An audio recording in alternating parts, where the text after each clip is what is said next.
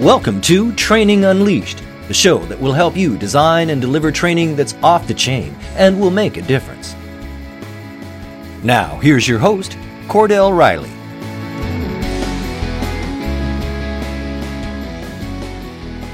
Hello, welcome to Training Unleashed. I am your host, Cordell Riley. My pleasure to welcome our listening audience today. It's also my pleasure to welcome our guest. Our guest of honor is Halelly Azulay, who is the CEO of Talent Grow. Halelly, how are you doing? I'm doing fabulous, Cordell. How are you? Doing awesome, doing awesome. Thank you so much for joining us today. It's my pleasure. Halelly, why don't you do our audience a favor and tell them a little bit about yourself, who you are, the group that you represent, what you do, and all of those great things. Um, I like to say that I'm a leadership development strategist because I enjoy focusing on topics that relate to le- leaders, leadership, and developing leaders that people actually want to follow because we've all had bad managers and leaders that did not inspire us to follow them. And I'm trying to put an end to that, not an end to those people, just an end to those bad skills. My company's TalentGrow, right? Because I once said that I'm putting an end to it, and the person's like, "What are you doing to those people?" I'm like, no, no, that's not what I meant. Uh, uh, my company is TalentGrow. We're based in uh, California, but actually moved here from the DC area three years ago. So my company has an identity crisis about where it's based, and my clients are everywhere, so it doesn't actually matter as long as I'm near an airport. Um, consulting on leadership development strategy and approach for companies, as well as speaking at corporate events and meetings, and facilitating workshops of all uh, types and lengths focused on leadership, communication skills, emotional intelligence, and lately a lot about networking. Awesome, awesome. So leadership, I clearly hear that. I hear facilitation, workshops, um, sessions that you're facilitating, speaking, all of those great things. And so obviously, Halelly, our audience is training experts, and they're obviously looking to learn and hear tips and tactics about how to make their training more effective. So obviously, you're out speaking, you're consulting, you're advising. I assume there's some degree of training that you're doing as part of this. What do you do to make your training effective? Absolutely. I mean, it's actually my industry. You know, training is the profession I selected when I came out of ma- of my graduate uh, program back in the early 90s and have been my entire career has been pretty much in training and development workplace learning so it's what i do and you know i've learned and continue to learn and, ex- and expand my understanding and improve my skills over the years. I think we're always a work in progress. And uh, one of the things that i know for a fact is that uh, training is most effective when it's adhering to the adult learning principles as well as definitely learner centered learner centered um, what does that mean, Halelly? Well, what I mean is sometimes people fall into the trap of um, either sticking with the plan they created even when it's no longer working and they can tell that it's no longer working, or some people fall into the trap of um, really trying to prove themselves, you know, like they, they especially i think this happens when people are early in their career and they feel somewhat of an imposter syndrome you know they feel a little bit uh, intimidated or are, are maybe they're low low self confidence and are not sure that the learners will see them as credible experts. And so sometimes when they try to build up their credibility and establish their dominance in the classroom in, in a workshop they can take it too far and become sort of the preachy sage on the stage. I can never be wrong. This is my show. It's all about me. And sort of lead the training in a way that seems to be about aggrandizing themselves instead of helping the learners learn. So I think those are mistakes, and I definitely try to avoid making them. We're so glad you're listening to this episode of Training Unleashed, brought to you by Tortal Training. The difference between Tortal Training and other online training companies is we're primarily a training company with technology, rather than a technology company that does training. Want to find out more? Just go to tortal.net. That's T O R T A L, tortal.net. Halelly, we may come back to that in a second, but I want to go back to something you said as you were talking about kind of your background and you chose this after you got out of school. And something you said that I think is really, really important. I want to get you to address that a little bit is you talked about improving your skills and that we're a work in progress. I completely agree with that. I think we all need to be sharpening our saw every now and then. What do you do to, you know, improve your skills and work on your progress from a training perspective? How do you go back and sharpen those training skills for yourself? Yeah, it's so important. So, one of the things I discovered early on in my career, and I'm thankful for, is our professional association, uh, now called ATD, Association for Talent Development, what used to be ASTD. And I discovered them as a resource for information about thought leadership in the field and um, like research. Uh, leading experts give talks, uh, speak at conferences, but also they have a magazine. They have lots of resources on their website. So I tapped into that uh, since then, and I still do. And also, I found that the local chapters of this association, um, most cities have a local chapter, and they're a great opportunity for you to connect and network and learn from other people in the same industry that are in your geographical area.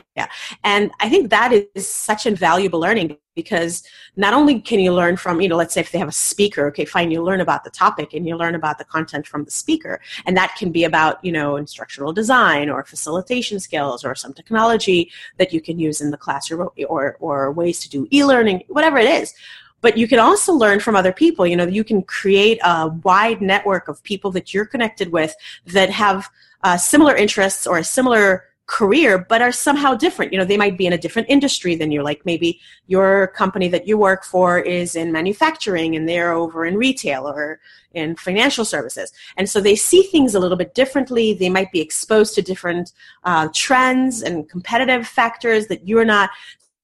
So it allows you to be more aware and um, have a broader understanding. So that has been one of the greatest sources. But i will tell you another and very different way that I've continued to um, I mean, there's a million ways I've continued to learn, but another really important one actually is the opposite of that, which is, you know, if you go to your own professional uh, industry and association, that's good, but you should also be connecting and learning from people and reading uh, from resources or listening or whatever, however you like to learn, from resources and people that are in other fields completely, like people that are not in training that are not in learning um, that are that are thinking about things from a very different way. Because that again allows you to broaden your perspective and horizons to be exposed first to things that maybe people within your industry don't even know about.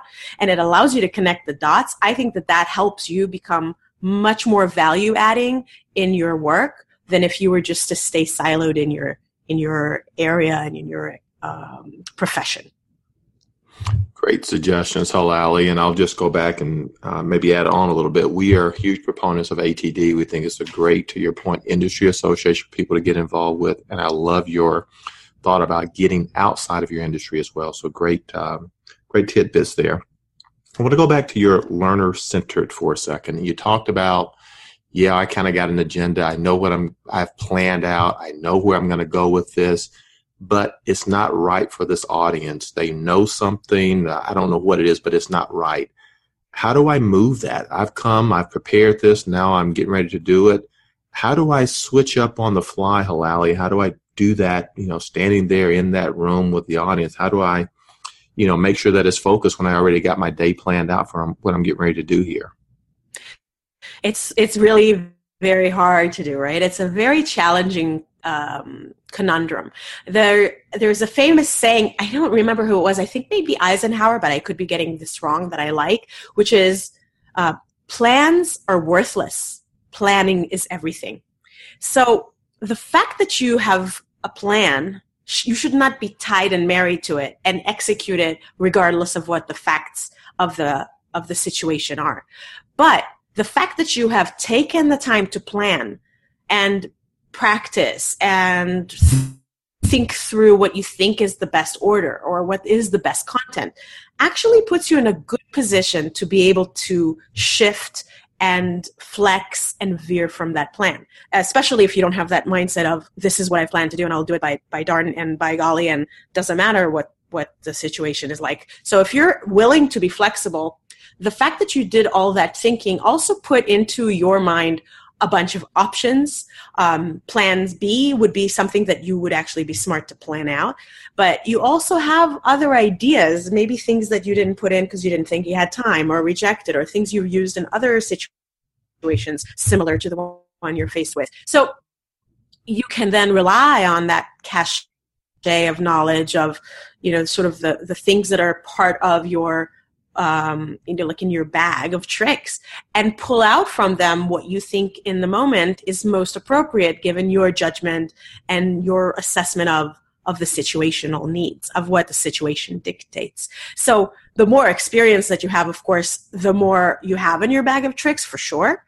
But even inexperienced people can expose themselves to multiple options as they're planning so that they don't feel rigid and tied to a single unit, unit um, single plan, and that's all.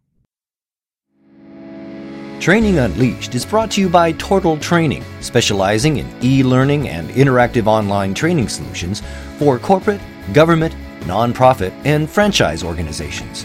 Tortal makes effective training easier. Just go to tortal.net to gain access to real world tools that can make a difference. That's tortal.net. T O R T A L. Tortal.net. Halelly, as I was preparing to talk with you, I went out and looked at your website. And if anybody has not done that, I would certainly encourage them to do. And we'll make sure we put your information up on the screen for people to be able to go out and take a look. But I was looking at one of your testimonials from one of your sessions, and they used the word engaging speaker, engaging. I love that word, engaging. So if I'm trying to make my training engaging, and maybe I'm going to take you back to some of the things that we've already touched on, but I thought that was a great word. How do you go about earning those types of comments from the sessions that you lead and deliver? Wow. Well, thank you. Actually, it's funny because when I looked, uh, I did an exercise at some point to see how do I how do I differentiate myself? You know, what are some of those things, that I can that are selling points for me as a you know maybe different from others and that word came up a lot so i was like oh i have something there i wonder what that is and then later i tried to deconstruct what makes engaging in fact i i wrote a I wrote a, a PDF called 10 Tips for Being a More Engaging Facilitator, and I'd be happy to give it to your audience if they're interested. But let me let me give you a couple. So what does engaging mean? It means that you're drawing people in, right? And that they feel like active participants in the experience. They feel vested. They feel interested. Um, they feel uh, active rather than passive. So let's try to think about that a little more specifically. For example, if um, you think about how do I create an, an environment or an, uh, an experience that allows people to be hands on, you're already creating a more engaging experience than if it was just sort of one directional passive, right? So earlier I was talking about adult learning principles. Adult learners need to be actively involved in the learning, not just passively sitting there. So that's one way to be engaging. Another way to be engaging is also related to something that I said earlier when I was saying it's a mistake. It's that idea of being um, approachable.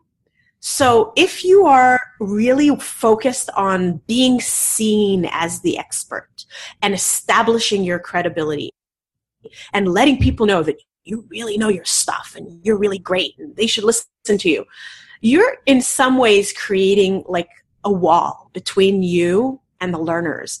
And it makes you feel to them like you're not approachable, that you're not a, a, a, peer, that you're not someone that, that they can relate to because you're separating yourself, like you're putting yourself on a pedestal. In fact, literally, people who stand up on a pedestal or behind a podium are literally putting a barrier between them and the learner. I never do that. I will, unless you make me, force me, I will never stand behind a podium or even when I speak at ATD, I get off the stage, you know, the riser, I get off of it and I, and I speak and I walk around within the audience. Why? Because if people feel like you're one of them and you are there for them and you're their peer, I mean, you don't have to lower yourself down or your expertise, but you don't have to prove it to the point that you're establishing distance. So that makes them feel more comfortable to ask questions. It makes them feel more like they're part of this and that you're with them. You're on the same team rather than on two separate ends of the spectrum. So those are just a couple of ways that you can become more engaging. I have more tips, as you know, but I'll pause here because I'm talking so much. I was taking notes, Halelly, and I was hoping you would keep going. You, you struck a chord with me with that podium. I love that, and we could probably do a whole nother podcast on that because I think not having that mm-hmm. barrier between you and your audience is a great point. But uh, great, Halelly, I want. Did I hear you say that you're willing to share this with our audience uh, if they are so inclined yeah. to want it? Okay, we'll make sure. Yeah, we yeah, definitely. Okay. We'll make sure we uh, find a way to, again, get that link or something as part of this so people can download it. But thank you for that. That is awesome. Oh, you're welcome.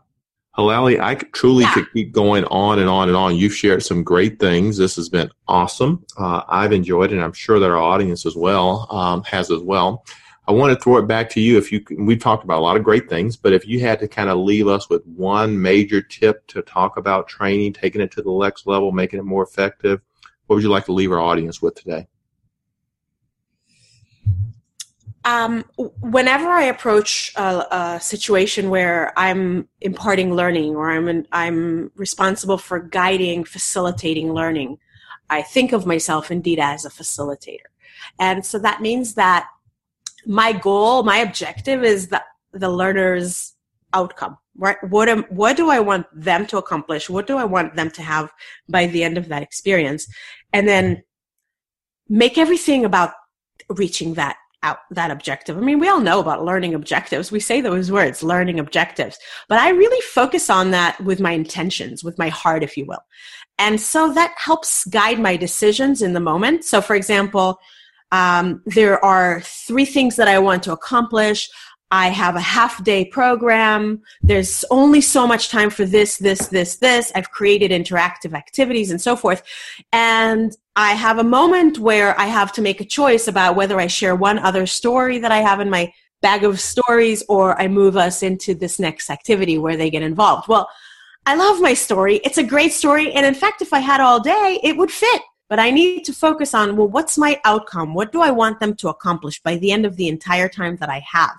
And will that story be adding and taking me closer to achieving that goal, especially knowing that if I tell that one more story, I'm cutting into the time of that one other activity about that that other goal, that other topic that I had.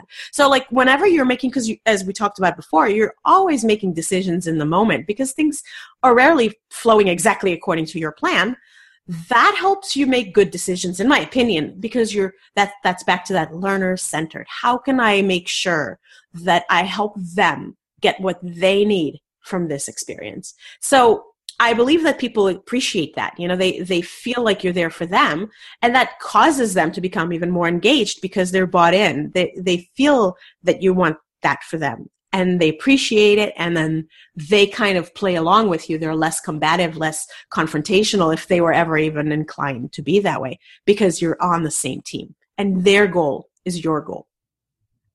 Wow. Awesome. Amazing. Beautiful. Thank you. Great great closeout.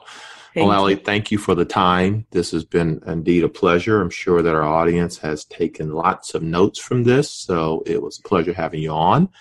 I also want to thank our audience for joining us today for this episode of Training Unleashed. Please continue to come back for additional episodes. We're going to make sure we get Hallie's uh, contact information and the link or the ability to download those uh, tips that she was talking about about engaging. So we'll make sure we get that up as well. So I want to say thank you all and have a great day. Till the next time, take care. Bye bye. This has been Training Unleashed, but it doesn't stop here. Just go to trainingunleashed.net to subscribe to the show. That way, you'll never miss an episode, and you'll be well on your way to delivering training programs that are off the chain. We'll talk to you next time on Training Unleashed.